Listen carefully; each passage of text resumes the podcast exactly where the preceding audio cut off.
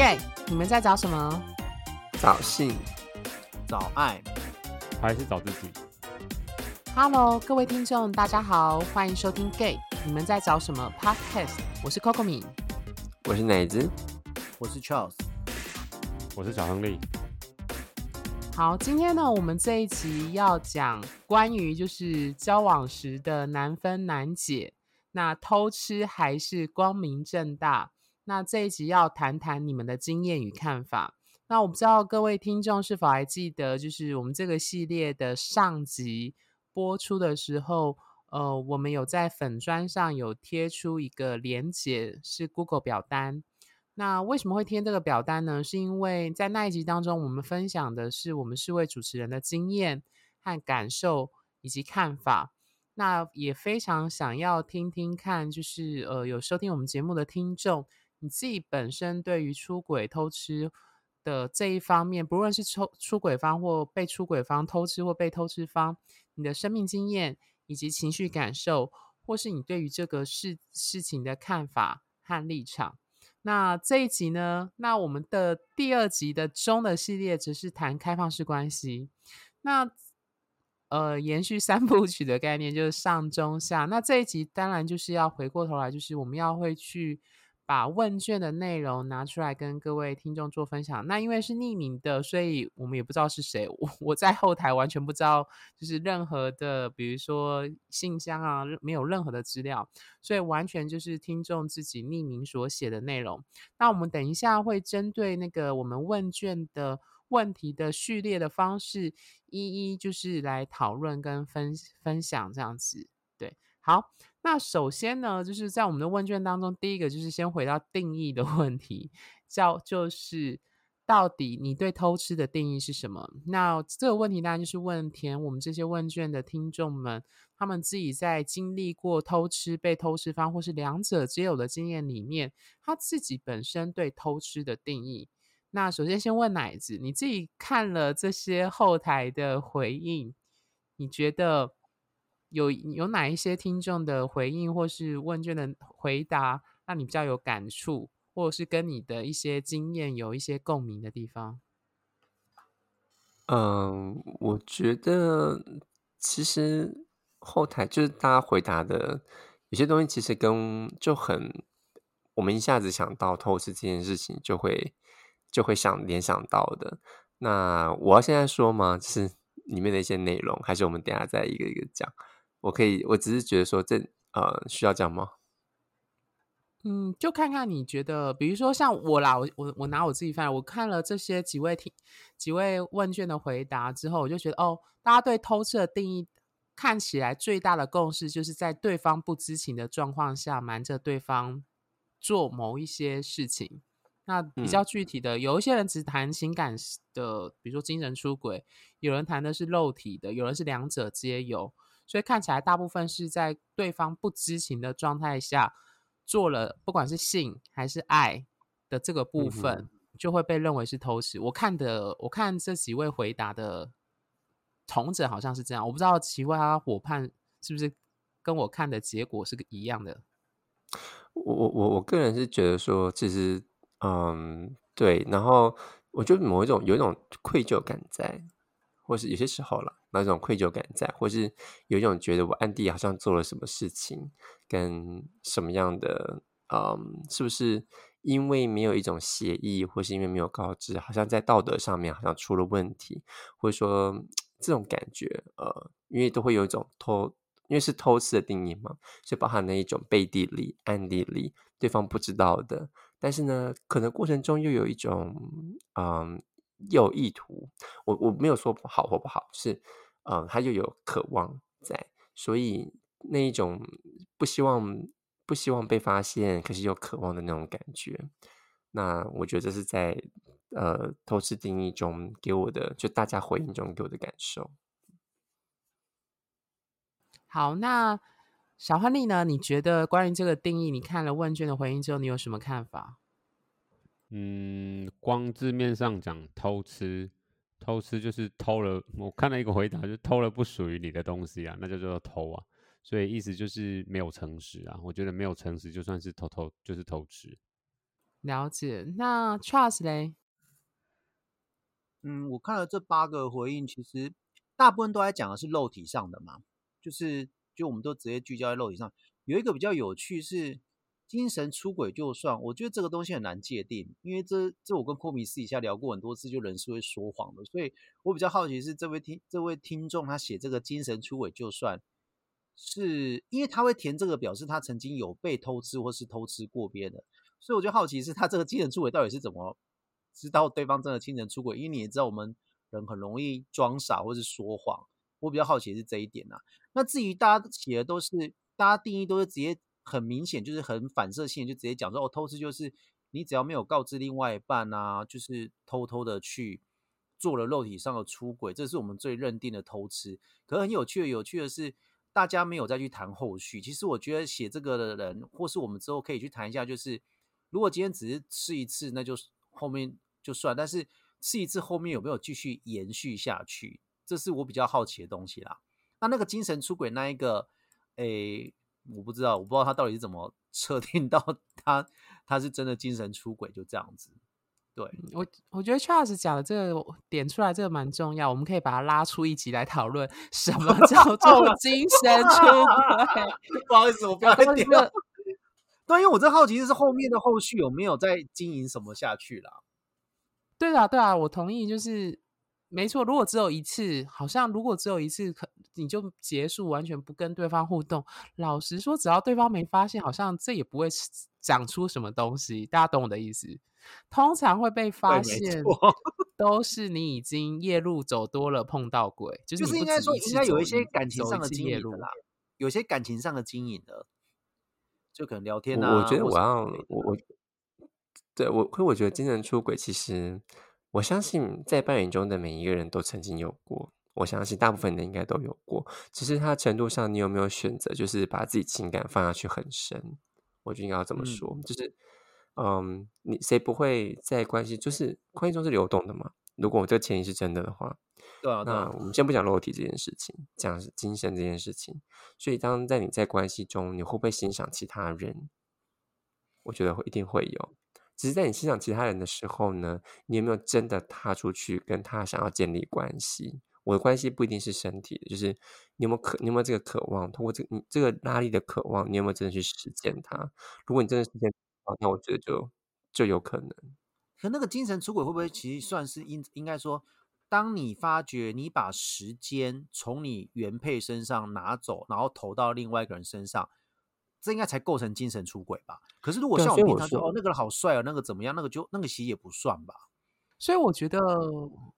我可以沿着嘛，就是我觉得乃至点出的这一点非常的重要，就是所谓的精神出轨，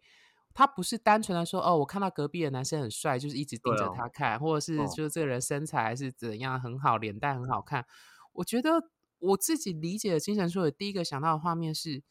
如果你是当事人精神出轨的那一方，你其实很清楚知道你的那个情绪，你有一个内心有一个钩子被那个人勾住，而且你甚至会主动跟对方互动，而且你清楚知道你跟对方主动互动的原因不是你台面上跟其他朋友说我想要跟他交朋友，大家听得懂我的意思哦？对。可是我觉得这就回到 Charles 说的，人都会说谎，就是你会说我们只是朋友，的确因为你可能只是找他聊天，只跟他讨论说可能演唱会，还是说你有没有帮我买什么东西这样，但是你其实很清楚你自己很清楚知道说你没有必要非得找这个人帮忙或协助，但是你因为有对他有好感，所以你故意制造跟他互动的机会。不是啊，那最后要得到什么？互动了之后要得到什么？我觉得是因为你对他有好感，所以你就是我觉得人就是这样，人对这个人有好感就会想要跟他互动，想要接触他，但我不确定。我觉得是想要了解他，对，了解他是一个原因，他是不是符合你的剧本要的那一个。那这个问题我想要问查尔斯，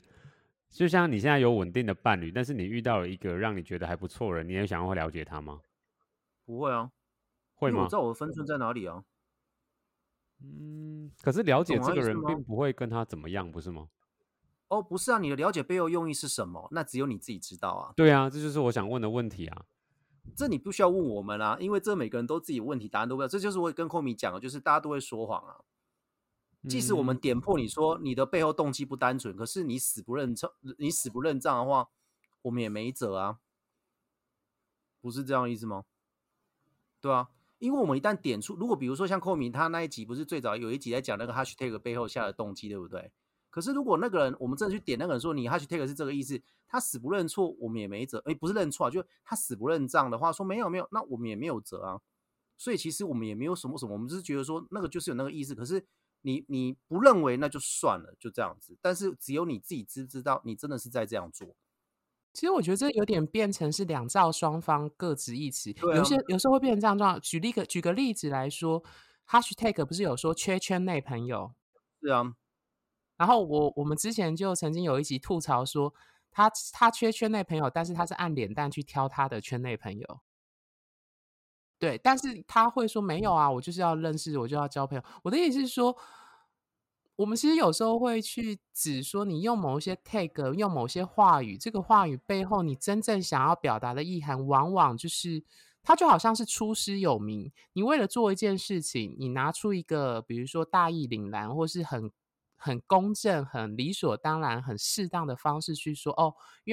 因为他会修电脑，所以我想找他替我修电脑，大家懂我的意思。但是其实你清楚知道这个行为背后你的欲望跟情绪是埋藏在这个表面上出师有名的名义之下去做这件事情，因为你其实心里知道说我不一定非得要找这个人替我修电脑，其实是因为你对这个人有好奇心有好感，所以你想要刻意的去找他进行互动或连结这样子。其实我觉得这就回到像精神出轨这个部分，就是这么多人为什么你刻意会找他，我们要讲的其实是这个部分的其中一个。我觉得这个很难讲，就是只有自己知道那个真实的答案，但是旁人有时候会点出来，是因为你的行为已经透露出某一些马脚这样子。乃至觉得嘞，几位伙伴、我觉得我认同Cocomi的感受吧，这个意思。但是就是我觉得精神出轨这件事情啊，我就要怎么说，对，就是这样我们要自己承认自己有没有那样子的状态。应该是这样说好了，比如说有一些人是就是这样说好，就是明明我们当朋友，比如说我跟Cocomi聊过嘛，就是当我跟Cocomi就说，当我花很多时间跟他讲这个人，表示这个人对我来讲是有影响的，我才花很多时间去跟Cocomi去讨论这个人，表示他一定是在我心中起了一个涟漪在，表示我是在乎他的。那如果今天我对这个人是完全没有任何兴趣的话，我跟Cocomi聊天根本不会花时间去聊到这个人。所以重点是我们花的时间多寡，是这样的意思。这样听起来就会比较像是不是？可是重点是，我觉得你的问题是，我有另外一半的话，可是我为什么还在认识新的人？我觉得我没有必要啦。不是啊，不是，你误会我的意思，不是去认识新的人，是你本来就会在你的生命中，不管你们另外一半，你就会一直遇到不一样的人。你不可能你认识的朋友或周遭的人就是永远固定那些。那我刚听起来是我想要讲的是说，哦，那我。即便我现在的周遭朋友是固定，可是我可能目前最近有一些新加入的朋友或人，那某一些人可能我觉得他相处起来还蛮好相处的，然后可能就会跟他比较靠近。那靠近他难道就是因为要有对他身体或是有一些情欲上的欲望才会去接近这个人，才会跟他当好朋友吗？可是我要讲的是，这是要问你自己，那是你自己的问题，不是我们的问题。像我的话，我不是在说是不是你的问题，我是说你觉得嘞，我没有说这是你的问题。可是你就把问题丢到我身上，请你不要一直丢到我身上来说是我的问题。是你先把问题丢出来的哦。对啊，我是问这样子的问题，难道你问我？可是你要先听我，你问我，我就跟你讲，我不会做这种事情，因为我知道我的界限在哪里。可是你就觉得说，好像你就觉得人的欲望怎样，不可能这样子。我没有这样说，请你不要误会，那个是你自己想的，我并没有这样说。我只是说，如果换在你身上，你会是怎么想？那你回应给我，其实那样就好了。你为什么？你没有必要去讲那些，因为我没有那样想，那你也没有必要这样讲。可是你却问了，你却问了。聊天是好奇啦，然后对他会，可是我就讲说我不会这样做，可是他又觉得说那为什么有些人我们就会觉得说他是要去靠近谁这样，可是我就说那是你们自己的问题，你们自己觉得 OK 那就去，但是不关我的事。对啊，本来就是啊，所以就像我说啊，我们给这个定义是这样，可是如果到时候你们做，那就是你觉得没有那就没有，但是我是不做这种事，因为我觉得如果我去这样做，表示我就是有这种状况出现，可是我不做这种事情，因为对我来讲就是我自己去靠近他的话，那就是代表我想要对他干嘛，可是我不做这种事情就表示我没有，就这样子。所以那如果你觉得你去靠近他的话你没有那就 OK 啊，没有。所以现在是你的，我现在想要讲的是这个逻辑就很清晰，你觉得如果做那件事情就是代表另有意图，这样吗？对我来讲是这样子。对嘛，我想知道的就是这个啊，为什么你要觉得说那是你们的问题？我觉得没有必要讲那样子，我只想要最直接的知道你的思维是什么，就这样而已。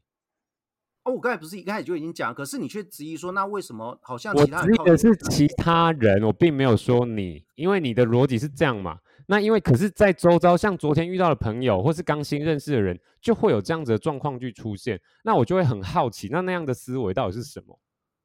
那你要去问那个人，而不是问我。问了他也不会明白跟你说啊。那我就说，那就是我跟Cocomi说啊，人会说谎啊。我觉得应该是这样，就是我个人觉得啦。我如果这一题问我的话，就是我觉得每个人接近别人，他其实都有个意图在，但这意图是不是性或喜欢不一定，他有可能就是就像有可能真的单纯想认识这个人，他可能对他的某个样子是好奇的，但这好奇不一定代表都是为了要跟情感或是为了要跟什么连接在一起，因为不是所有的人都可能都会是对方的菜嘛。如果我们就是不是所有他想靠近的都会是对方的菜嘛，如果这前提是真的的话，那就像不是所有的，就像异男很多时候会对我们的想象就是啊，你不要刚我好不好，就如果他知道你是gay的第一句话是这样子，我就想说请你去照照镜子好不好，你自己有多好看。就是说我的意思是说不是所有的人都是那个人猜，那凭什么那个人想要接近新来的朋友？我觉得新来的人一到这个环境的时候，我们人都会有一种对新奇事物好奇的心，我不知道其他人但是我会有，所以我有时候会想接近这个人，但是接近的这个部分的话，有没有性的拉力，或有没有情感的拉力，有没有欲望的驱动，我必须要承认有时候会有。因为为什么会有情感欲望的那种，就像 Cocomi 我们刚刚讲那个钩子的钩住，因为每一个新的人到这个场域，新鲜事物，如果我们是好奇的时候，那个钩力其实很多时候不一定对方给的，很多时候是自己愿意被之牵引，就像被牛牵的那个鼻子上的环的意义，是因为我们渴望，我们好奇，我们想要去揭开面纱，看看这个人是不是如我们所想的这样哦。这个我的感受是不是如我想的去判断这个人是一样的？那如果是我来回答这个问题的话，我会这么说，因为有时候我可能会好奇，所以会想接近这个人，但中间会不会掺杂一些欲望、情欲、渴望？我相信会，因为欲望、情欲、渴望其实也是有好奇成分。但是某种程度上，如果我对这个人完全不是我的菜，但是我觉得他有些地方很有趣，我想去靠近他，可能那个在情欲上的勾引跟勾牵就不会这么的重，或是可能根本就没有那么多，他可能可让我吸引我去揭开那个面纱，我心中好奇的部分可能就跟性跟情感跟身体没有那么大的关联。我这边想我一样也回到我自己本身回答精神出轨这件事情，就是我当初就是经过刚刚的讨论，其实我的思考是比较它像一个多角力的状态，就是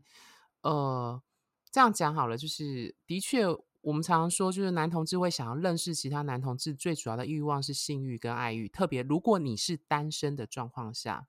那如果你今天是非单身的状况下的话，这时候因为我们这一题是谈出轨嘛，那一定就是你是至少是有伴侣的状态下，我们假设是所谓的非开放式关系好了，因为暂且不谈开放式关系。那在这样的状态下，你还刻意的去认识其他圈内的人，我这样讲好了，你今天会去刻意的想要去认识其他圈内的人，如果你的标靶是锁定在圈内，那我就会好奇你的动机是为什么。因为如果你今天只是要交朋友，没有说一定非得要找圈内的，除非你可能有其他的动力影响，比如说你是深柜，你有一些还是需要其他圈内朋友，或是你的圈内朋友真的很少。但是我想谈的精神出轨的另外一个议题是，它其实很自由心证。我所谓自由心证是每个人知道自己的界限跟规范在哪，就是回到我在第一集那时候就讲的，就是每个我们无法阻止麻雀从头上飞过去，但是你可以阻止麻雀在你头上筑巢。所以接下来的问题就在于是说，我相信有好感或欲望可能是有的，就是这样讲好了，就算你一开始你会说那个人不是你的菜，他的脸蛋身材不是你的菜，完完全全不是，但是你当初会跟他互动可能是工作，可能是兴趣和嗜好的话，那以我为例，就是我通常会主动在软体上会敲一个人，一定就是他有的兴趣嗜好跟我有相同的地方，即使他不是我的菜我也会敲他。那另外一个就是回到就是他是不是你的菜，外貌或其他的各种性的吸引力，那个当然是更强烈的。那但是有人会说，就算没有性的吸引力，那你跟他互动，那这样是不是就不会精神出轨？老实说我觉得这很复杂，你会不会因为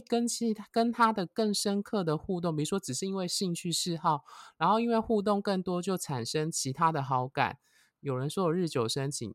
不知道，就是即使你说一开始他不是你的菜，但是我觉得精神出轨这个问题回到最后，就是它其实是你自己的自由心证的问题，就是你自己清楚知道你的标准跟规则在哪。对，那所以回到那个我们最后一句话说，那个你可以阻止麻雀在你头上筑巢，就是最后还是你的行为去决定到底你有到怎样的出轨。所以精神出轨这件事情它是一个很抽象的词，但是重点是你表现出什么行为。如果你今天把你原本会跟男友一起花的时间、情绪和心力都改放在另外这个新的人身上，那我觉得那很可能就是精神出轨的迹象。就算你们没有发生性行为，我举例来说，就是以前有一些事情你都是第一个你就会跟你男友说，你都会找你男友讲，不管是高兴或难过的事情。但是你认识这个人之后，你跟他的那个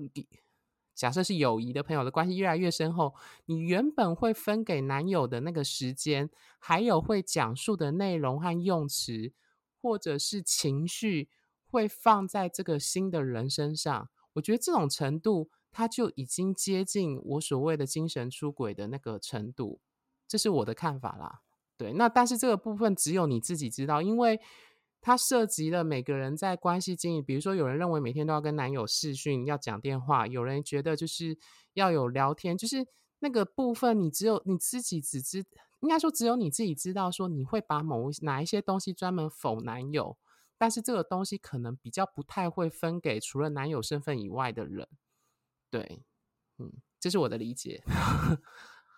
其他三位伙伴有想补充的吗？关于精神出轨这件事，就大概是这样，重点还是时间。你觉得是时间这样子？重点还是时间呢、啊？就是你自己要先清楚知道，你在喜欢一个人的时候，你在跟别人谈恋爱、经营关系的时候，你是什么样子的，你就会大概知道说，你现在到底有没有把心思花在别人身上去了。因为有些人不知道他自己喜欢一个人，或是对别人做什么代表什么意思。反而都是朋友要跟他讲说你是不是对那个人有意思了，他才领悟到说他花很多时间在他身上了。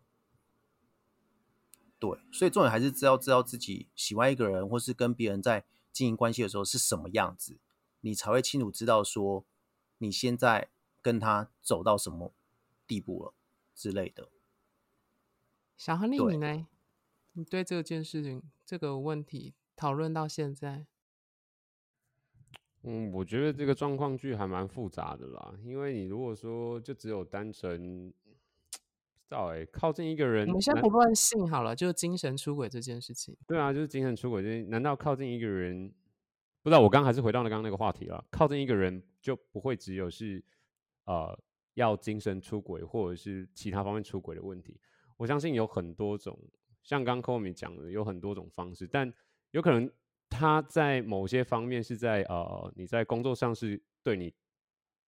非常有帮助的一个人，所以你当然会靠近这个人。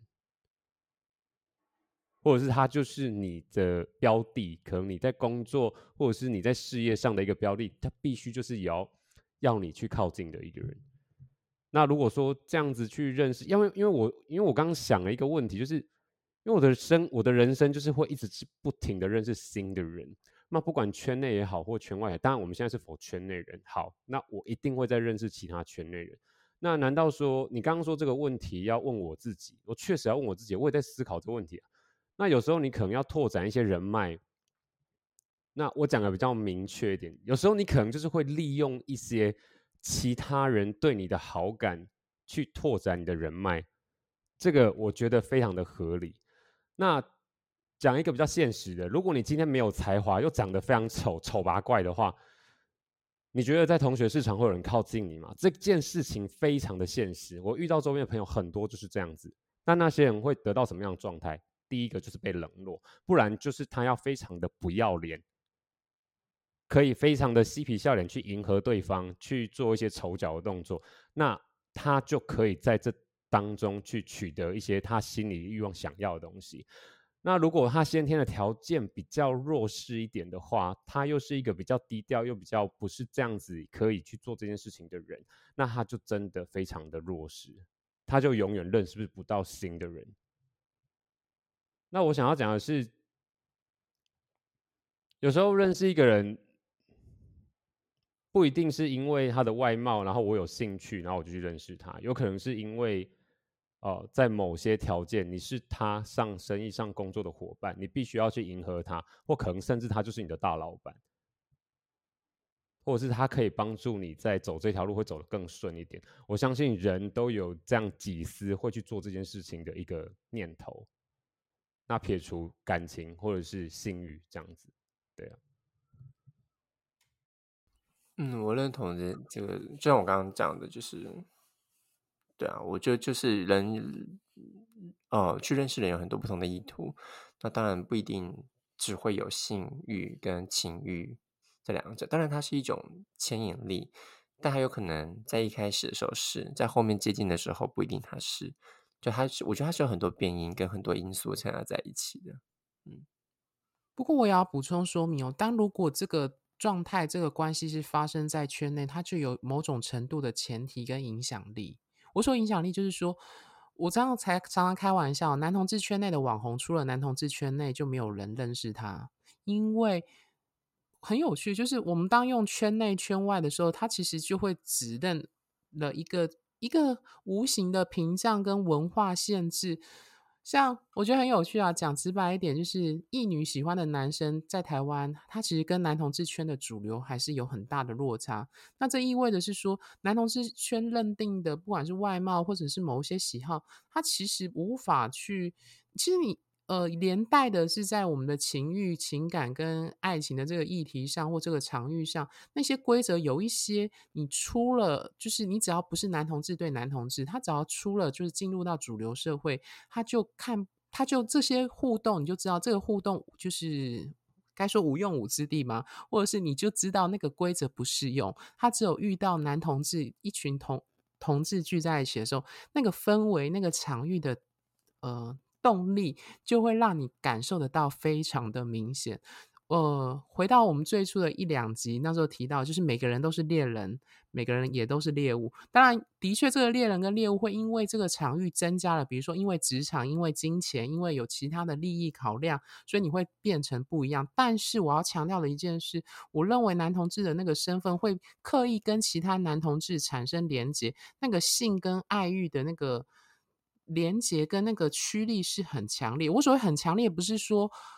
你一定要是他是你的菜你才会产生连结，而是你渴望跟同类聚在一起。可是跟同类聚在一起的时候，那种紧密度跟亲密感，我所谓亲密感是你跟异性恋男生跟异性恋女生互动或女同志互动不会出现的那种氛围，就会弥漫在你跟对方或是这个群体当中。那种感觉我觉得是很有趣的氛围，就是你跟一群异性的女生，你就不会有这样的氛围存在。对，所以我其实会回应刚刚小婚丽的部分是，对，你的确会因为工作或是某一些欲求你想要跟对方利用他的好感，可是我们也知道圈内很多类似这样的状况，老少配或者是金钱物质或者是前辈的协助，不管是有形无形的帮助，它其实多多少少都有那一种情欲流动的我所谓的等价交换，或是交换某一些渴望的东西在里面，而且我觉得那个都跟男同志身份的欲望很有关联，这是我的观点啦。对，不过好像已经离精神出轨这个字好像有点离题了，就跟我们刚刚在讨论精神出轨的定义啦，所以我不知道小亨利对你自己对精神出轨的定义，或者是到底是到什么程度才算精神出轨，是只是说一句好话，还是说逢场的开玩笑这样，还是说你实际上出现什么样的具体的特征，它可能不是只有一次，是已经出现长一段时间，你会把那个心力情感或者是 Charles 他强调的时间放在这个人身上。对，精神出轨我觉得就是可能已经不爱现在这个人了才会做到这样的事、欸，不过我觉得它是一个渐进式的，不会是立刻马上的你就把砝码全部都放到新的人身上，你一定是在跟原配之间的，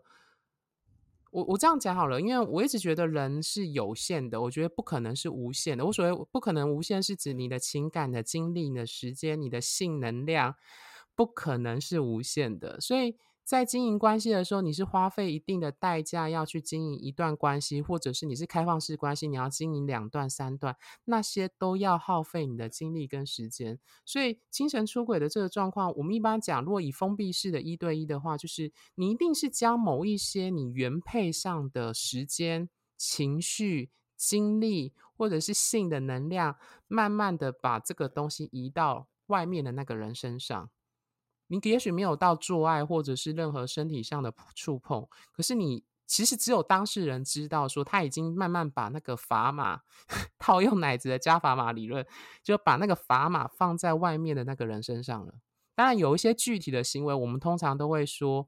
很可能就是精神出轨的迹象，我不知道其他伙伴可不可以举一个具体的例子，也许刚好符合让听众会有共鸣的，比如说每天讲电话嘛类似这样。我觉得刚好啦，因为我今天刚好跟我另外一半聊了这些话题，我觉得最重要的应该是很符合刚 Charles 讲的，如果你把时间花在的很多的时间花在了另外一个人身上的话，那基本上就构成精神出轨的条件。因为我今天讲到一个很重要的课题，就是老实说这一点也是刚符合 Cocomi 讲的，时间本来就是有限的，我花多少时间在你身上跟花多少时间在工作身上还有花多少时间在家人身上，这些都是有限的，那你要怎么去拿捏已经非常的难的，那如果你还有那个余力把另外的时间拿出来再花在另外一个人身上的话，我觉得它就构成那样子的条件了。对啊，你要说例子吗？好了，我这边有一个现成好，奶子请分享。就我好，这是我自己的经验。其实就那个时候在我跟前一段关系有一段时间不好的时候，或者说我自己的问题，我遇到一个外国人，然后那外国人就是对我来说吸引力还蛮大的，然后我们没有任何的性方面的接触。其实那时候就是他来台湾一段时间，我们一些活动认识，然后后来他就回他的国家去了，然后那时候我记得他就给我他的电话，然后就搭讪我这样子，然后我们就聊了蛮多天的。那就是认识你就聊了很多，那甚至就是到外面就是在聊天的过程中他还展示好感，但是我有跟他说我男朋友，然后那时候就会想要对我牵手，他说他没有问题啊怎么样的。我说哇，这个人怎么那么开放，我说好吧，那不然试试看好了。所以后来之后呢，我印象很深刻，就是因为他的那边的地方的时间傍晚的时间是我凌晨的时间，所以我都会刻意很早起4、5点，即便我要工作我就很早起4、5点跟他视讯通电话，这样就算了吧，是超明显很刻意、就是、对，就是很刻意。然后我还会寄东西到他的国家去，就是寄给他一些东西在一些特定的节日上，那我一直会，可是同时我也知道说，诶，我是有伴侣的人，但是我好像不应该这么做。但同时内心就会说服自己说，哦，我们是朋友啦，就是朋友式的关系这样。可是我其实也在看着我自己在玩火嘛，就是有种就是有种知道自己好像不应该怎么做，就像这边人在讲透视定义是什么的概念，就我自己也知道好像不应该这么做，可是那个心里那个情欲勾牵，那就是蛮重的，我觉得，所以才会引导我去做这件事，即便这个人隔我就是几千英里之外。所以我觉得那个就是我当时可能有就是精神出轨，就是当时的样子吧。OK， 但后来我们就没办法了。有，我知道你的后续就是后续就是没有结果这样子。对，我在想物理距离应该是一个很重要的因素，对不对？它是，但是当然对，但是我觉得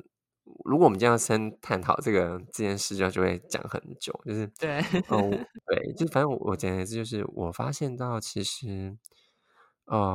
我有问题了，就是我也尝试希望对方可以能够有机会去认识新的人，不是一直 focus 在我身上。但其实我既想，但是我又不希望他真的走下去，所以我心里其实很清楚，我跟他应该是不可能的。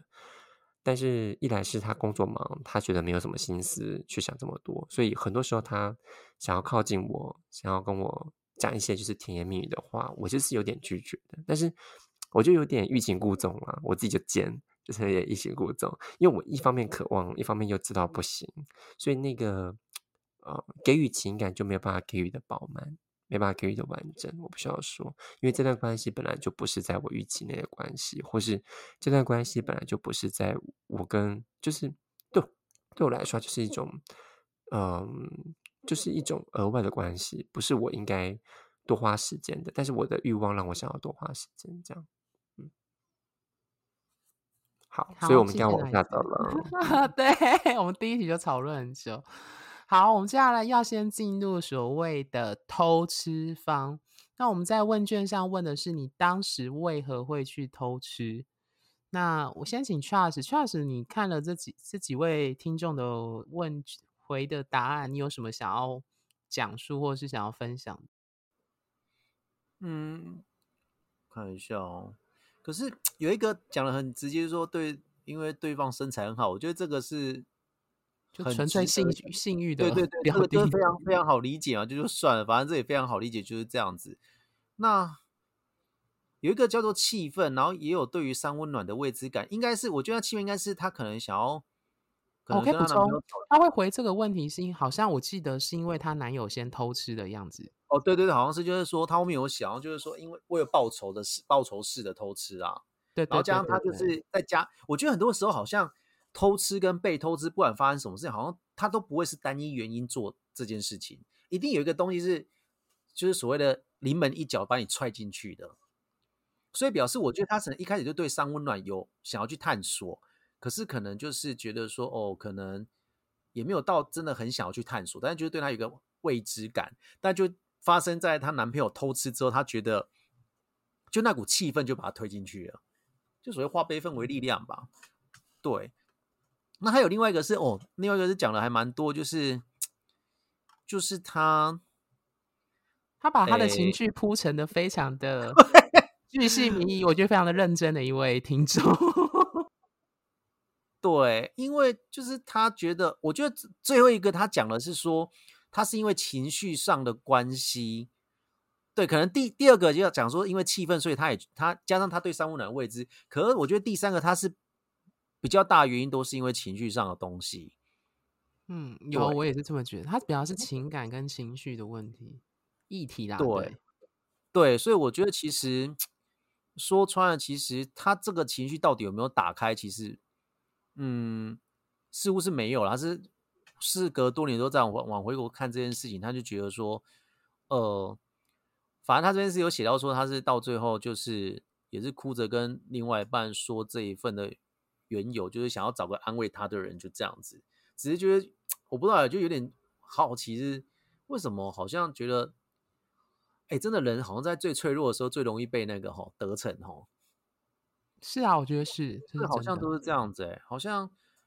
很多时候，比如说某某因为分手了，然后去跟另外一个朋友诉苦，然后不然那个朋友就好像原本也喜欢他，他就跟他讲一讲，就去跟他在一起了。可是通常这一种的，对，通常这一种如果真的在一起的话，后面其实又会发生一件事情，就是当那个人原本悲伤被你趁虚而入，可是后面他如果从悲伤里面开始又回来，回到他原本的样子的时候，他又比较清楚的时候，他可能又会开始去质疑这一段到底要不要继续走下去。对，所以其实有时候就是当人在被分手的时候，其实在跟很多人诉苦的过程当中，我们觉得我们这些听的朋友都要保持一种理智，就是说我们就只是听他讲什么就这样子，而不要就是给他太多的意见啊或是什么安抚，不然他们好像会移情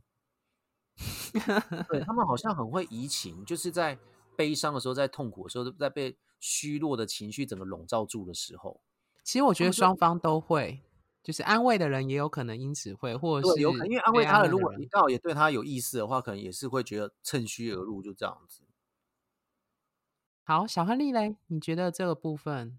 这一题？刚听到你们两个讲的一些关键啊，当时你们。我忽然想到另外一个，我可以先提一下吗？就刚好昨天跟 Cocomi 讲的一件事情哦，其实就是我觉得这不应该要问为什么会去偷吃，应该是要问说，其实你心里本来是不是就有这样的欲望？就好像你们刚刚讲的，欲望就像鸟儿从你头上飞过，但你可以拒绝它筑巢，但为什么这次它筑巢成功了？那我觉得有一个很重要的关键，那个关键就是刚刚你们两个讨论的时候都刚好有提出来。在刚好你非常脆弱的时候，那刚好这个关键它就像个恶魔，它其实早就在你旁边虎视眈眈了。那时候的你非常的强壮，它根本进不来。等到你很脆弱的时候，说不定你就被吃掉了，就是被自己的欲望给反吞了。那其实有时候我会一直思考这个问题，为什么人会遇到这样的状态？其实在各式各样的问题上都会遇到。当你在脆弱的时候，你要怎么把持住自己很强烈的意志？我其实对我现在来说，我觉得那还是一个很大的难题，因为我觉得那个很难。你的意志力不可能随时随地都是照着你的信念在走，这样子的坚强，你一定会有你非常脆弱的一面。所以，为什么你会去偷吃？我觉得大家的回答其实都很直接啦，但其实忽略了一点，就是正视自己内心的欲望。为什么你会做这件事情？你问你自己，其实你自己会有答案。那我只能补充一点，就是说，其实在你非常脆弱的时候，有时候真的什么事发生了，不要太责怪你自己，因为你真的不是该死，你也不是千错万错去做了什么错的事情。你可能是真的在很无助的时候，没有人可以帮你，那在这个时候让恶魔趁虚而入了，就这样子。我的感受是这样啦。OK， Nice 嘞。我其实看了这蛮长的这个回音，然后其实三个回音我觉得都蛮有意思的啦，就是有人说不是，就是这几个回音。对不起，都蛮有意思的。那我觉得其中有几个，就是有一个写的蛮长的这个，那我看一下，我其实也蛮有感触的，就是，我就写到一个点，我心里蛮有戚焉，就是你同时知道被情人跟朋友抛弃的感觉。然后我看到这句话就蛮有感觉，就是我可以理解那种感受，就是当你在。某个程度上，你觉得你自己在某些关系中不被平等的对待的时候，你跟他们说，希望他们能够认同你，但同时他们是无法认同你的时候，你就会觉得你在你所有的关系中是被孤立的。而当你在你所有的关系中被孤立的时候，而你感觉到冷漠的时候，其实这个时候这是人最脆弱的时候。那这个脆弱会形成是一种压抑，有时候不是因为你真的对。这个世界渴望或对那些人渴望，很多时候是你需要自己被渴望，所以需要自己被渴望这件事情，而就会让自己去找寻认同自己的关系，跟认同自己就是满足自己渴望的人事物。所以我其实蛮可以理解他的感受的。然后这位朋友回，而且这些听众回应了蛮多内容啊，我他回也蛮认真的。那我其实也看了，也了解他大概具体的故事这样子。所以我觉得那个感受，当你孤立无援，当你觉得在你平常关系中都保持平衡的时候，而如果你的内心对情欲渴望相对是满足的时候，你可能不一定会做这样的事，或不一定会选择。你可能在那样的牵引力就没有那么强。可当你在你的关系中都是被孤立的，甚至你没有得到相应的回应的时候，那个平衡感一旦被打破了，而这些像它上面写的冷漠这两个字，那个力道是很强的。当你感觉到你在情欲关系，在情感关系被冷漠的同时，你就会需要去找寻另外一个去支撑自己。可是相信我，很多时候的那个找寻，当然有可能找寻到另外一些给你支持的人，是给你更多力量的人，但更多时候可能向外找寻的那些关系，因为一时之间，或是因为自己对自己的不认同，或者因为那样子的孤立感而去找寻的，很多时候它可能会是一个浮木。我不是说它好或不好，就是因为在那个状态下，自己的状态不一定这么的自己的状态可能还没有整理好的时候，去找寻的关系不见得是有办法解决自己自身问题的情况。所以我可以感受那个感觉，那也可以从他文字中去看到那段时间的难过跟压抑跟痛苦，当然也有委屈。谢谢乃至的分享。我这边想简短回应，就是关于就是因为对方偷吃，所以也跟着生气而去偷吃这件事情，是因为我之前在朋友的友台靠背交友的节目里，就是有去，不过那时候是以占星师的身份去讨论一些东西，但我们有讨论到一件事情，就是人往往是在这边被压抑，或因为受到挫折，所以他的情绪需要找一个出口。所以我其实蛮可以理解，就是有一位听众回应，因为愤怒，所以你既然去偷吃，我也要去偷吃，那种的感觉，就是既然你做了，我也要去做。就是当你那个愤怒无处可泄的时候，我觉得就是那种计较跟比较的心情吧。然后那种挫折感，挫折一开始会让你受伤，会难过，可是这个受伤难过又会变成是一种愤怒，说凭什么，为什么是你，明明是你的错，为什么要让我那么难过？然后这个愤怒可能就会让你进入一种类似一种报复或是复仇的心态。但是往往这样说起来好像有点哀伤，就是往往做完那件事好像也无法真的解决那一个报复的那个问题，对啦。但就是它真的就是一个很迅速立刻性的情绪性的出口，就是如果你做了，那我也要这样做，关于这样子。好，那我们进入下一题喽。那在我们接下来的那个有问，就是他们说在那时候的情绪、想法、感受是什么？ Charles， 你要不要分享看看你看到的这几位回应，你有什么想要分享的或讨论的？我觉得那个讲说身材好吃到，所以他的想法就一如往常，就非常的那个啊。他说直接没什么好，说赚到了，因为我条件普通是吃不到鸡肉男，我觉得那还不错，觉得他应该做梦也会笑吧。对，但是我觉得其实第二个他就很明确，就是他说其实那时候早就盘算要分手了。对，然后所以我觉得就像空敏刚才讲，他就是用一种报复式的方式去做这件事情。对，所以其实怎么讲，就是他们这三个讲的东西都可以，它是一个很顺的可以连贯性串下来的情绪，而不是很跳痛的方式。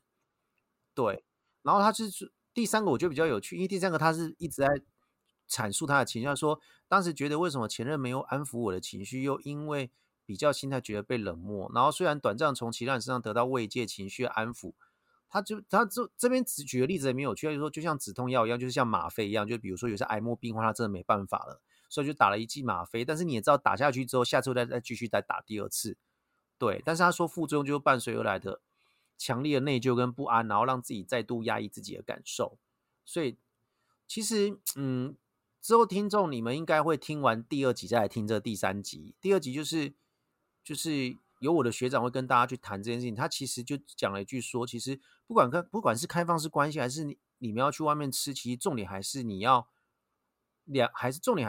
个人关系上的沟通啦。很多时候不是说什么哦，我去外面吃完好像回来之后我会更爱我另外一半，或是我去外面吃完我就觉得说我从另外一半身上得到了被冷漠这状况，在别人在跟我在 床上缠绵悱恻的时候，我觉得说有人在乎我，那这样就好。可其实问题永远都没办法解决，所以重点是就是还是要回到自己你跟对方的身上，而不是就是一直把你们两个的问题然后借由第三个人来解决，这是不可能发生的事情。对，这是我想到的东西。 OK， 好，小亨利嘞。回应一下那个赚到那个肌肉男，确实啊，真的是很赚到了，所以他根本很明确，他就是开放性关系啊，加个好吃的就是好就吃一下嘛，有什么关系，就都会很开心这样。对，所以他很诚实的面对他自己就好。对，那下面我觉得有一个我看了会比较难过的一个哦，就是他对于自己的情绪上会觉得为什么对方没有办法照顾他的情绪。但我会想要希望这位听众，我会觉得其实情绪不太可能去渴望别人来照顾你的情绪，其实重心还是自己啦。如果你自己有办法去安抚你自己的情绪的时候，你根本就不会去在乎别人在想什么，或者是别人的想法会是怎么样。最主要还是要回归重心到自己。那我看到这样的回应，我会觉得可能你非常的你把很大的比重给放在对方身上，你的重心是很大一块在对方身上，所以才会有这样子的思维。那我有体验到这样的感觉，是因为我过去发生的一些事情的跟经验，让我发现其实人或在经营某些人事物上面，最大还是自己啦。生来是你自己，走还是你自己走，都是孤单的来孤单的去，不会因为你今天有任何一个伴侣你就跟他一起走或一起怎么样，我觉得太难了。就是感谢有这个人陪你走过这段路途就可以了。那其实你还是要把重心好，安抚好自己情绪的一些状态，要好好的自己可以去学习怎么调整，这样才是上上之策，不然你会永远祈祷别人给你一个安慰。 OK， 好，那之类其实我觉得我刚刚要讲大家都讲过了，但另外那两个其实其他的对方身材很好，我觉得这个真的是我觉得那个好像还好，这个Cocomi应该也很喜欢吧。你说怎样啊？就是吃到身材好了就赚到，多吃几个啊，那就年轻的时候约炮就是这种心态啊，就这样而已。对啊，不讲，我们去三温暖的时候，就对啊，去三温暖那时候那两集，我其实就在讨论我的议题，就在讨论这件事情。对呀，就很开心啊，所以年轻的时候大家都想要吃身材好的，不是，我觉得在那个时候你会进入一种圈内的一种狩猎跟被狩猎，而且那个狩猎跟被狩猎是一种主流的标准，去觉得有一种赚跟赔的概念，就是你进入一种赚赔的概念当中，就会用这种心态去思考这件事情。对，但如果你不是用赚赔的概念，你就不是这样去思考啦。对，看你怎么思考。我觉得我另外一方面是对于因为看到对方的身材，例如说在三温暖好了，看到对方身材好，然后对我也有兴趣，就是我喜欢嘛，然后对我也有兴趣的时候，我那个感受有一种程度是，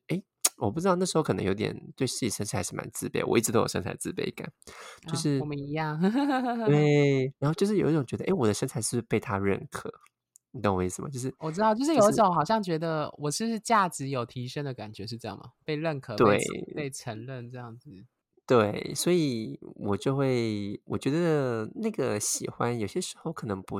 一定是来自对方的身材有多好，我觉得那种还是在于被对方喜欢，回到自己身上这样。对对对，所以我觉得那个感觉是 OK， 所以感受到那种被对方喜欢的感觉，很多时候也可能是就这边的定义上，可能为什么会去偷吃的原因这样。那第二个是气氛，也对于三温暖的未知感，我觉得也会啊，就是三温暖的未知感一直都是一种探索，一种一种好奇的场域。好，我觉得因为时间的关系，我们等一下的题目就是我就开放式发问，如果三位主持人有想特别讲的再讲，我就不一一点哦。三位 OK 哦，好，这样好。接下来是现在回头是如何看待那段时间的自己与行为，有什么感受？我觉得这一题蛮有趣的。 Charles 你要不要先分享？你不是说没有一个一个点吗？对啊，对不起我自己先食言，不好意思主持人。我觉得这一个我觉得这个很有趣。这个就你看第一位说那个吃到好身材，然后后面讲说很爽那个，其实他其实我觉得很有趣。他其实如果问到这一题再回过头看哦，就是他自己也平心静气的讲说，你还是要回到去找原配那个生活。怎么讲，就是偷吃只是一时爽，但是无法走长久，还是要和男朋友在生活个性方面契合比较重要。所以表示意义就是说，他觉得找另外一半身材真的不是多大的一个重点，他觉得还是主要是以生活跟个性方面比较 OK。 我觉得他这方面讲，就是他讲出来这一段这一句话其实是有这个意思的，我是这么认为啦。蛮诚实的啦，一方面在偷吃的时候很诚实，这边也很诚实对，然后过来就是，然后下面这一个是说他现在再回过头看，他当时是后悔嘛，然后他说现在再回过头看他说他不一定是因为他现在他觉得比较不会后悔，是他可能我觉得他比较不会后，现在觉得比较不会后悔是可能觉得说。那时候可能因为对方跟他提分手，他觉得就是一段关系要失去了，因为每个人对失去会有一个恐惧感，所以在那个当下会觉得说他很后悔啊，因为他这样子，所以导致可能他失去他怎样怎样之类的，巴拉之类的。可是现在他可能在成长过程当中，又再回过头来看这件事情，他可能会更会的去比较淡定嘛，或者说比较内心比较清晰的知道，当他要失去一个东西的时候，不能因此就是乱了阵脚，搞不好那个失去是原本那个人就不适合他，就是他可能就只能陪他到这边了，总该要走的。可是因为他是因为失去这个动作这个东西让他恐惧，他就想要抓紧他，而不是说真的是平心静气的去想说我们到底适不适合。对，所以我觉得第二位讲的那个我觉得还蛮有趣是他正好也点出，我觉得其实大家都对于失去有恐惧感，就是所以就会发现，有没有发现有一些伴侣是明明就是旁人都觉得这个不太 OK 了或怎么样，可他们还是继续纠缠在一起。因为其实我觉得那是一种，就像之前讲加砝码理论，我们把成本都丢下去了，谁也不想要离开谁，是因为我如果离开表示我可能失败啊，或者我可能失去了原本丢下去的时间，或者是那种感觉，就这样子。可是问题是，当我们因为害怕失去而导致不愿意分手，或是不愿意做变化的话，你会就会发觉一件事情，就是你会一直在那边空转。那空转下来，结果就是可能又会再一次的偷吃，会变成再有这种状况。因为你原本问题都一直没有解决，那搞不好你早就知道说那个问题的解决就是你们两个要分开了，可是就是因为你卡在失去这两个字，而不是分手这两个字，我觉得是这样子啦。对，这是我三个里面，我觉得我对第二个人讲的东西比较想要去探讨的东西。好，有其他人想分享吗？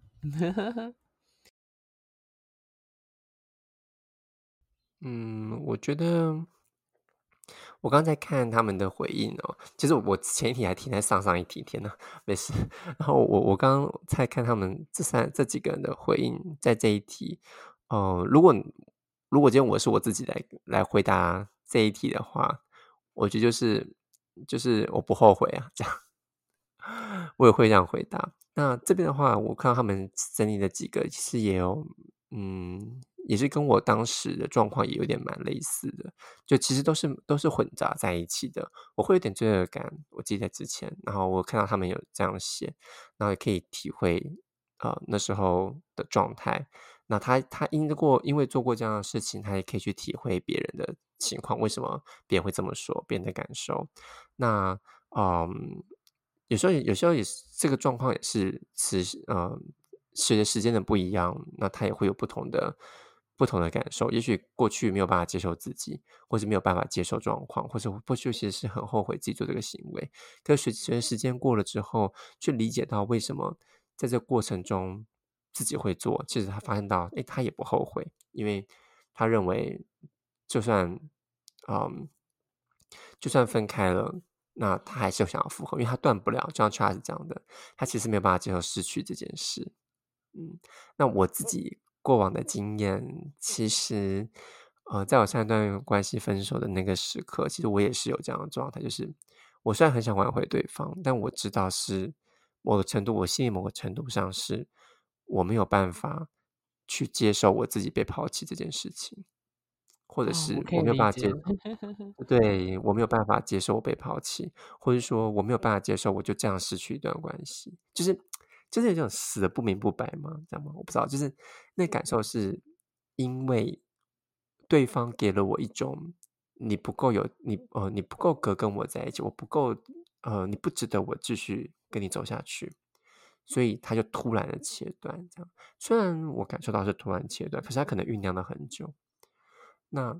我那感受就会是，我原本以为我们要更好，跨越这么多障碍之后我们要更好，我也准备好了，但是殊不知他只想要停止，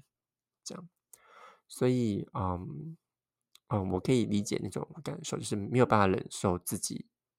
其实不是真的恨对方，不是真的想要离开，而是知道自己好像是一种被不能接受失去这件事情的过程。那另外一方面，我看到有人说缺乏沟通，还有缺乏沟通的状况，然后所以导致自己向外寻求，那或者是因为距离而无法解决问题的当下，这个我也可以理解。但是我觉得也不能说这个是坏事，或是它就是一种自食恶果。我自己在看，他讲的没有错，就是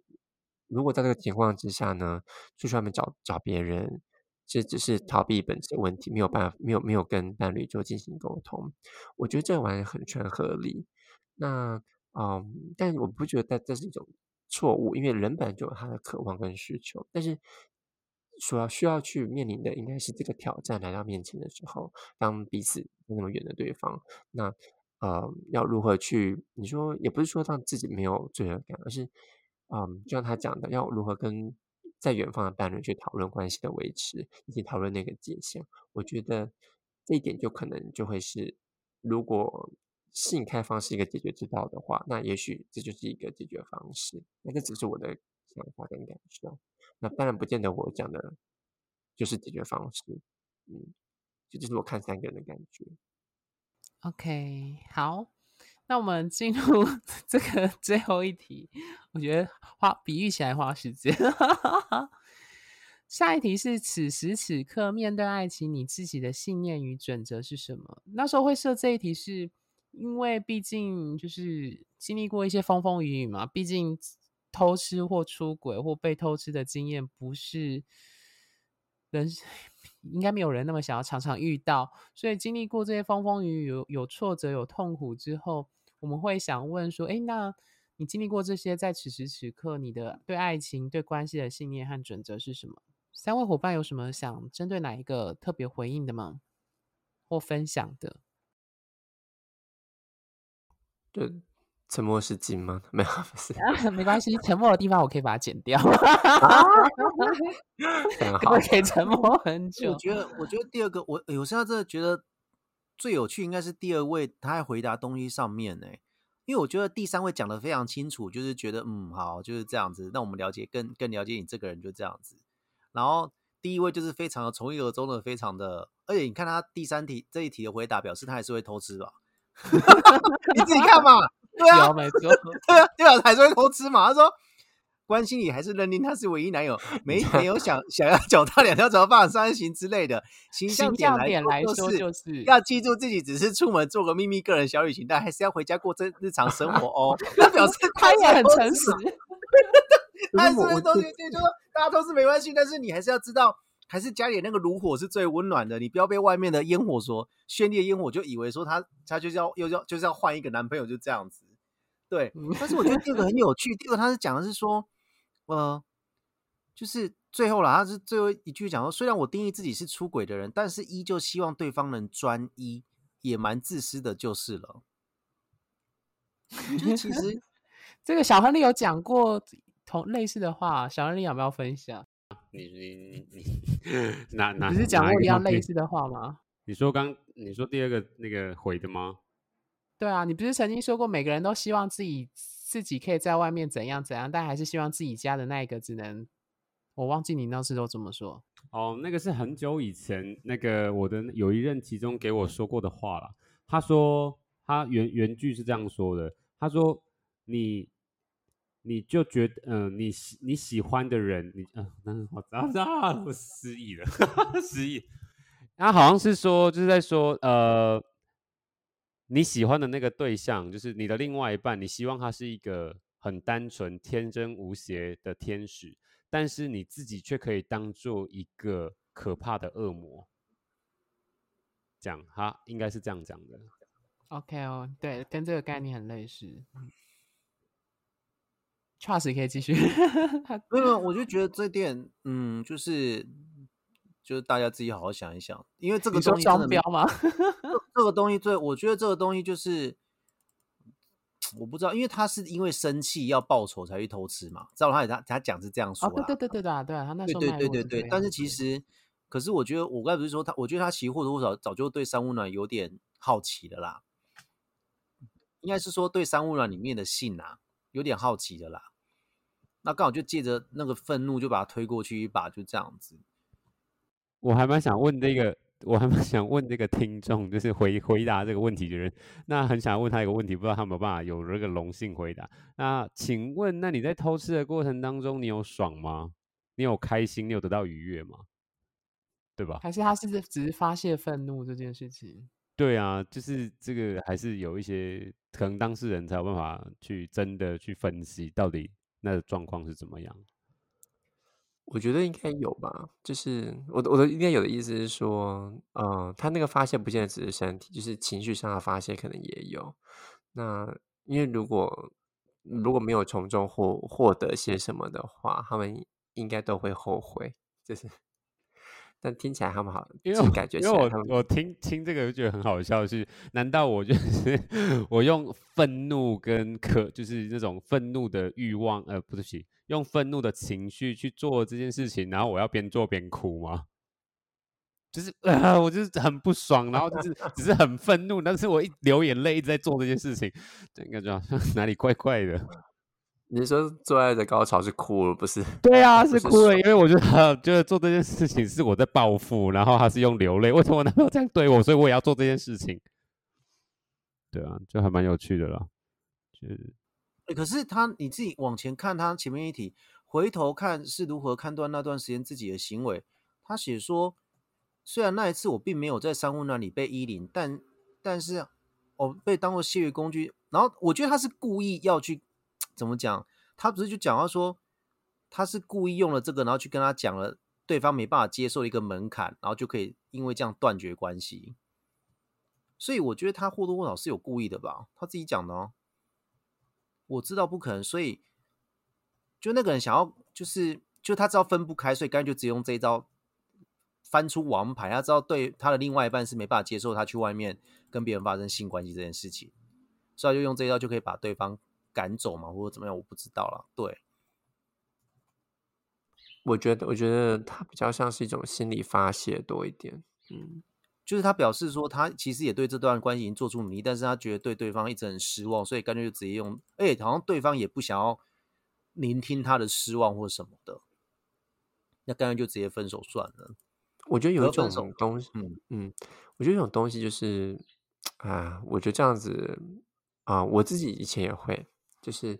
是当我在很痛苦的时候，有一种透过伤害自己，然后让对方痛苦。哦，I see 可是他好像可以理解，所以表示这个人他是没办法接受出轨的吗？我觉得不是这样说，应该说是出轨对他讲是个伤害吗？对，是伤害。那但是呢，因为那个伤害变成对方而，他知道对方伤害他了，可是如果是我当时的情况，就是我自己当时那时候分手的时候，我其实还想着对方是爱着我的嘛，但是因为我无法去改变他的行为，甚至我希望他可以动，所以我就希望他能够回到我身边。可那时候我用的方法是，就是我觉得我自己用错的，因为我觉得我这么做他也没有回来我身边，就是一开始我是有点央求他，或是我是希望制造他的怜悯，就对我的怜悯不是那么硬碰硬，所以我有点伤害自己，来然后告诉他，就是让他觉得说啊，我怎么会这样？就是想要像在交往关系的时候，当我自己受到伤害的时候，他要回来就是秀我啊，就是回来看到我这样子。我可以这样话吗？是不是背后有一种希望让对方产生内疚的？对，是不是？没错，就是让他产生内疚。可是当我这么做的时候，对方其实并没有内疚，对方是只回了我一句“你好傻哦”，然后我就知道 OK。我这样做伤害我自己，不会得到他的，不会让他更内疚，他只会离我更远，因为他就正机也找到了一个方式，就是天哪，他这样子还没有只跟我提分手而已，我就会这样做的，那何况是继续跟我走下去，他更没有办法。所以当我发现到我跟他的在分手后，我们那个爱情关系瞬间股市崩盘嘛，这样讲。已经无法，我们之间的那种爱的连接或关系的连接，已经无法透过我自己受伤，然后他来回来帮我照顾我，而是我觉得我们两个人都在各自的浮木上面的时候，他甚至是不可能回来照顾我的，因为他觉得我现在就想脱离你啊，为什么还去照顾你的情绪？所以当我提出说我现在受伤了，我在伤害我自己了。他的那一个感受是，那我离你越远越好，因为一来是我不希望你受伤，二来是你受伤了我也无法照顾你，因为我要照顾我自己。就是当时我的状态，所以我在理解这件事情的时候，就回想到我自己过去的那个经验，的一个就是一个感受。还有其他伙伴想关于这部分吗？我只是觉得他写说就是。我还是很喜欢他，可是我还是不得不跟他离开这段关系。我是觉得说，果然两个人在一起不是光有喜欢就能在一起的。对啊，啊，这肯定啊，我蛮认同这句话的。啊、就我自己之前在脸书上，我有分享一个我对一个关系，就是，最后就是我自己理解到就是，当两个人都很喜欢对方的时候。就是那怎么讲？那句话就是喜欢，有时候在一起有一段关系，只有喜欢是不够的。这样，我很想接下一句话。那么，只有喜欢不够，那还需要什么？我们都经历过啊，就是我懂的意思。对啊，就是如果只有喜欢，当然是不可能只有关系。如果只有喜欢的就是关系的话，那么全天下很多人都可以是关系啊。哎，当然，重点应该说这个问题要改成说，就算是彼此喜欢，也不一定能够成就长远的关系。没错。OK， 好，那。我们接下来的问卷最后面是两者经验皆有的，就是我不知道各位伙伴，就是他们有分享说你过去被偷吃的经验是在什么情况下发生的，然后偷吃时那时候的情绪想法，那这个部分是有两者经验都有，然后被偷吃时那时候的情绪想法感受是什么，那一样有就是现在回头看那段时间的自己和行为，以及你现在爱情自己的信念准则。那我不知道三位伙伴有什么特别想针对哪一位回应吗？哎，是不是第一位都特别直接啊？你有看到啊？第一个说过去偷吃跟被偷吃经验在什么情况下发生的？没有，他写说没有，他说什么情况下发生？他说在学校宿舍。可是我们要问的是，就不是问地点，是问为什么偷吃又发现没有去，那还蛮好玩的。他直接写宿舍，然后说偷吃的时候，那时候情绪想法是什么？爽。然后被偷吃的时候，情绪想法是什么？干。就很有趣啊，对啊。嗯，我觉得他后面是误会那一题，但是我觉得他那题搞不好是说他其实学校宿舍表示他是不是那时候其实是学生的意思，就是对啊，应该是啊，在求学，搞不好也是社会人士被带进去啊，啊，有可能啊，但所以就爽啊，然后但是他被偷吃的时候，被背叛的时候，他就说干，超好笑的。然后说现在再回过头看，被偷吃之后才知道偷吃的快感。然后我觉得那个走走停停应该也是他写的吧？对，他说对啊，是他写的。面对爱情，你的信念是什么？走走停停，这好奇怪，我就不太懂他的走走停停是什么意思的、欸。对哦、啊，就是边干边停的，有时候停一下，有时候干一下。不知道哎、欸，对啊，我很好奇、欸，就是什么叫对他讲什么叫走走停停？我对第三个比较有好奇，就是他不是有一题叫现在回头是如何看待那时间的自己和行为有什么感受？他回答说单身可以狂打炮，我在想说这什么东西？不是废话吗？不过这也是没错啦，不过这不是废话吗？这一定是这样子可以的，自己做好安全性行为啦。对啊，对，所以他会讲这件事情，就只是在想说，哦，现在如果不是非单身，就没有办法狂打炮这样子。不是，你看他的，你要讲也是对的。我先看他的逻辑，就是他什么状况下会出现？因为感情出现裂痕，所以出现了偷吃跟被偷吃嘛。Oh, okay. 所以表示是不是也是一种生气的状况下去偷吃啊？你看，觉得有发泄了。然后当他先被知道说他是被戴绿帽，他就被生气愤怒，他就生气愤怒。我觉得我觉得那个是想要找回平衡的感觉，就是对我觉得是这种主导权的想要拿回来，就是你这样对我，那我要拿回我的主导权，我要这样对你，就是一种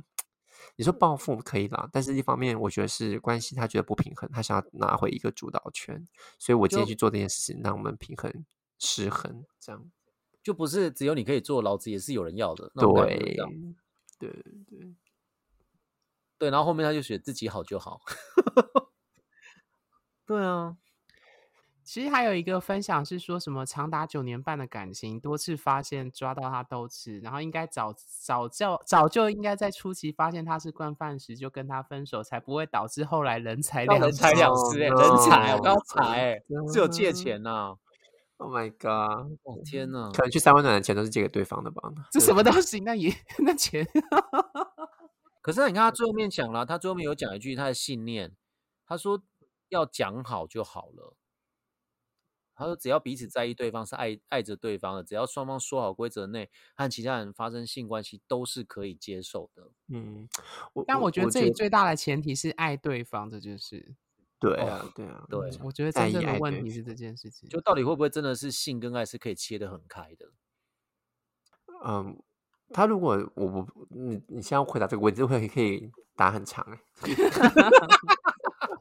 哦，这个是千古的那个，哦、你可以开另外一个表单吧，超烦。对啊，我觉得他就像Cocomi讲这个人，我也是有点感觉，就是，不过我觉得蛮。看到人财两失还蛮难过的啦，因为可能他们有一些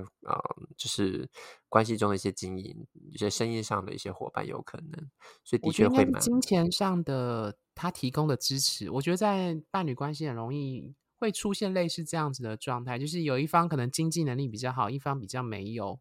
类似这样子有可能不一定是有，对，也有可能是你说的合伙关系啦，对对对，有可能，所以我觉得当那时候发生的时候，要再去分开或讨论，真的是蛮痛苦。所以我觉得也因为他经历过那段时间，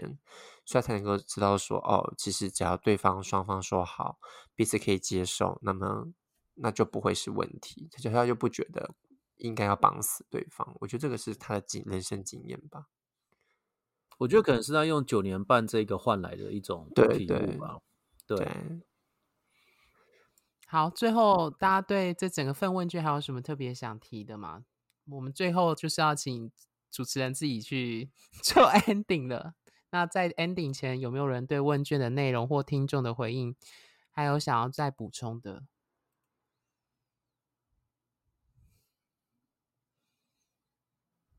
我想问一下，就是好了，反正就即使有那么多的听众在听我们的节目，就是我们大概每一集的节目 Cocomi 说最少都有500-600位吧。基本盘，至少600个听众会有看。我好奇是那些不写的听众，就是说是觉得太痛苦不想挖开吗？有时候我都会想要问，或者有可能是没有经验吧，也有可能是真的没有经验是一回事。对，我觉得没有经验是一回事，或者是如果没有经验那就算了，那当然就这份问卷跟你无关，就是你可以听听我们讲那些东西说。但是我先讲一句，就是我先做我自己的 ending 好，就是我们讲了那么多，不是叫你不要进入关系。我知道有些人越听越觉得恐惧啦，对，因为越听越觉得恐惧，越是刚入圈内的小白，就是还没有交往过，就对爱情有向往的。但是我们只是如实跟你陈述，就是这些人跟你们分享，他愿意出来写这份问卷跟我们分享，我觉得也很好。对，那些不写的人，但是你有这些经验的，可能是你还不想要去再回过头翻开那个盒子去看这个东西，我觉得那个也没有关系。但是我觉得你一定要，你不需要去昭告天下跟我们分享这些东西，但是我会觉得如果你真有这个经验的人，我觉得你时候到了，你还是要回过头来去看这个东西，还是需要。但是你可以自己默默看就好了。但是我会觉得它不会影响到你下一任的交往，是或多或少都会。我觉得这就是我跟Cocomi讲的，就是就像学历史，为什么很多人都说学历史要干嘛？它就是汲取人类的教训，然后怎样避免重蹈覆辙。当然我们也知道人类一直在重蹈覆辙，这当然无可厚非，就变成这样子。所以其实见往知来，所以就是看你过去的东西，其实可能会影响到你下一段的感情，或是对之后对你感情的想法是什么，那都会影响到。可是其实那都是你自己的东西，所以但是我不会帮你下定义说哦，它是一个保障或者什么，因为保不保障、乐不乐色或什么东西，那是你自己在决定的，但是不管怎么样，你都要回去看一下，就是它到底。5年之后，像现在不是很流行什么po出你5年前就是的照片吗？其实一样，五年之，比如说脸书有时候会提醒嘛，就是你5年前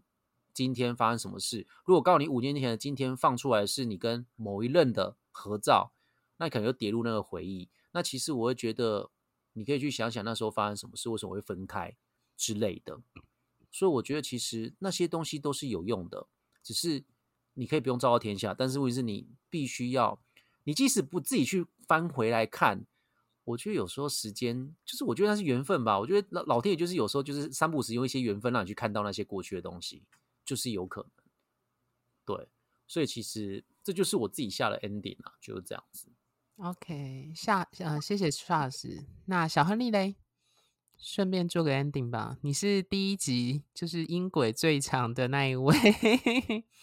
分享，虽然你第二集的开放式关系因为工作关系没有参与，所以要 balance 一下，我这一集应该要短一点没有啦，开玩笑就是对1个多小时的不用短了就是整体下来我发现其实还是不管你是偷吃还是被偷吃，都还是当下一定都是除了欲望以外应该都是百感交集啦。那其实只要后续你去面对你自己所做这件事情，然后可以原谅你自己，不要太责怪你自己，那我相信后续都还是有无限的可能啦。那所以说不管你现在做了哪一件事情都不要太自责了，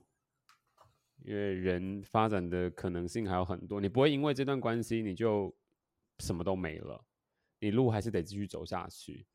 所以就好好的充实自己。那把过去呢当作是一个工具，好好的运用在现在你在执行的每一件事物，这样就好了。好咯，那我们下回见咯好，换奶子。好，我其实也没有什么要太多补充的，就是我觉得这整份。我想要回应那个 Charles， 就是因为其实填问卷让人是蛮累的啦，所以我觉得不要有动力跟真的对我们节目非常的热情，可能才会愿意填。对，所以我会觉得建议就是以后可以改选择题，但是选择题有点难，我们可以看有什么方法可以改选择题。对，这有一点难，我觉得选择题不适合在这个问题上。对，所以如果说有些其他我问，就是其他题目，我们可以比较轻松一点的，就可以改成选择题。Okay, 就是对，我们下次可以考虑这样子，比较简单。对对，或者说选择题之外还有一个就是其他，那大家可以自由发挥这样。我觉得可能会比较增加就是问卷的回馈率这样。当然，我觉得这次已经蛮踊跃的，甚至内容都蛮丰富的。那我想讲的，对于偷吃这件事情，我觉得应该还是要，就像你们刚刚都说过的，就回到你本身自己，你对于什么东西是在意的？那，如果今天，我不是鼓励，但我是想说，如果当下的你很需要一个出口，或是当下的你很需要去有一些渴望，就像我自己之前的一些经验，你说我当时候不会后悔？过这么多年，其实我并没有后悔。我没有后悔，不是因为说我当下对别人不好，而是我知道那时候我的状态是什么，我知道那时候我为什么会做这件事情。虽然那时候很提心吊胆，觉得很不舒服，道德上好像过不去，可是回来的自己的感受，我清楚那时候我的状态，以及我的渴望。那我不是鼓励这件事情，而是在这过程之中，你也当鸟有没有在你身上筑巢，有没有飞过去，其实你要知道它为什么在你身上筑巢，你为什么渴望它做这件事情，而那个渴望会引你在做任何一个选择。但是也一样的，你做任何一个选择，你都要为此负责。所以我觉得它就是一种每一次的这种情况发生的时候，我觉得它是一种修炼，我不是说练习，它是一种修炼，因为你一定会失去什么，但是你也会得到什么，只是你有没有办法觉得这个失去跟得到是有价值的。当然这不会在当下展现，它可能在你很多年后，或是这些关系当下是很紧绷的，但是也许在很多年后你回想起来，你会觉得那段关系是对当时的你很有意义的，就像上面有些人写他不后悔做的一件事情这样。所以我想说的是，认清自己当下的状态而去做的选择，那才会是最重要的。那当然会觉得后悔，会觉得道德上过不去，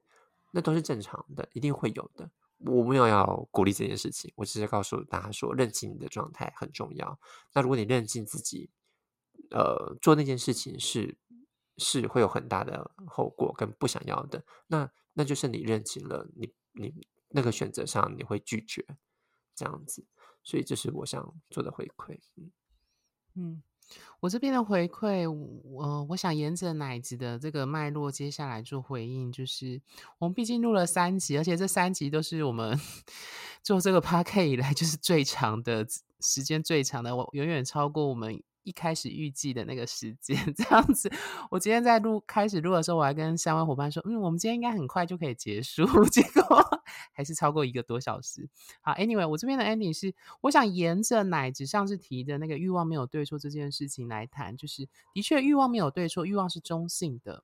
但是就像我常说的，君子爱财，取之有道。那我们一旦这个欲望是涉及关系，我们要记住关系是一个铜板拍不响，它一定会涉及到其他人，那么它就会有代价。那我不知道各位听众有没有看过一些社会科学的研究，就是人能维持有意义的连结只有150条。那这也跟刚刚我们在讨论人的时间是有限，人的精力是有限的，是有关的。对，那因为我之前有跟 Charles 师姐讨论说，虽然我们常常说爱的力量很强，爱的那个潜力无穷，但是我一直觉得，这是我的观点啦，各位听众可以思考看看，就是爱或许它的潜力无穷，但是制造出爱的原料是有限的。我的观点是，制造出爱的原料是有限的，特别是其中一个最大的有限就是时间。对，那因此我觉得以前我曾经讲过一句话，理性在情绪和欲望面前也必须跪下。所以毕竟情绪过不去，理性是出不来。所以在今天这个议题，出轨跟偷吃被偷吃，还有开放式或封闭式关系里面，我觉得重点当然还是回到你自己身上，对自己的欲望诚实，对自己的情绪诚实。对，那我觉得就像我常说的，就是不做选择也是一种选择，不表态也是一种表态。人一定都有价值上的偏好跟取舍，只是他愿不愿意说，以及他背后的考量。所以我相信每个听众一定都有你的考量跟取舍，那它反映了你自己是什么样的人。所以很多时候重点不是在于欲望，因为你有的欲望大家都有，那重点是你面对这个欲望的时候，你的情绪反应，以及因为这个情绪这个欲望所产生的后续的决定跟行为，会决定你是什么样的一个人。这里的人没有涉及好的好坏的判断，而是说它就会显现出你自己的样子，并且被别人怎么看，你也会怎么看待，这样子。对，好，我最后的 ending 大家就这样。那希望各位听众就是录的这3集能够帮助到各位去，不管是整理或面对以前出轨跟被出轨的经验，或者是对于开放式或封闭式关系的理解，或者是你的实践，希望有对，有枫木学长的这样子的分享。对，好，那我们就下一集见喽，各位，拜拜，拜拜。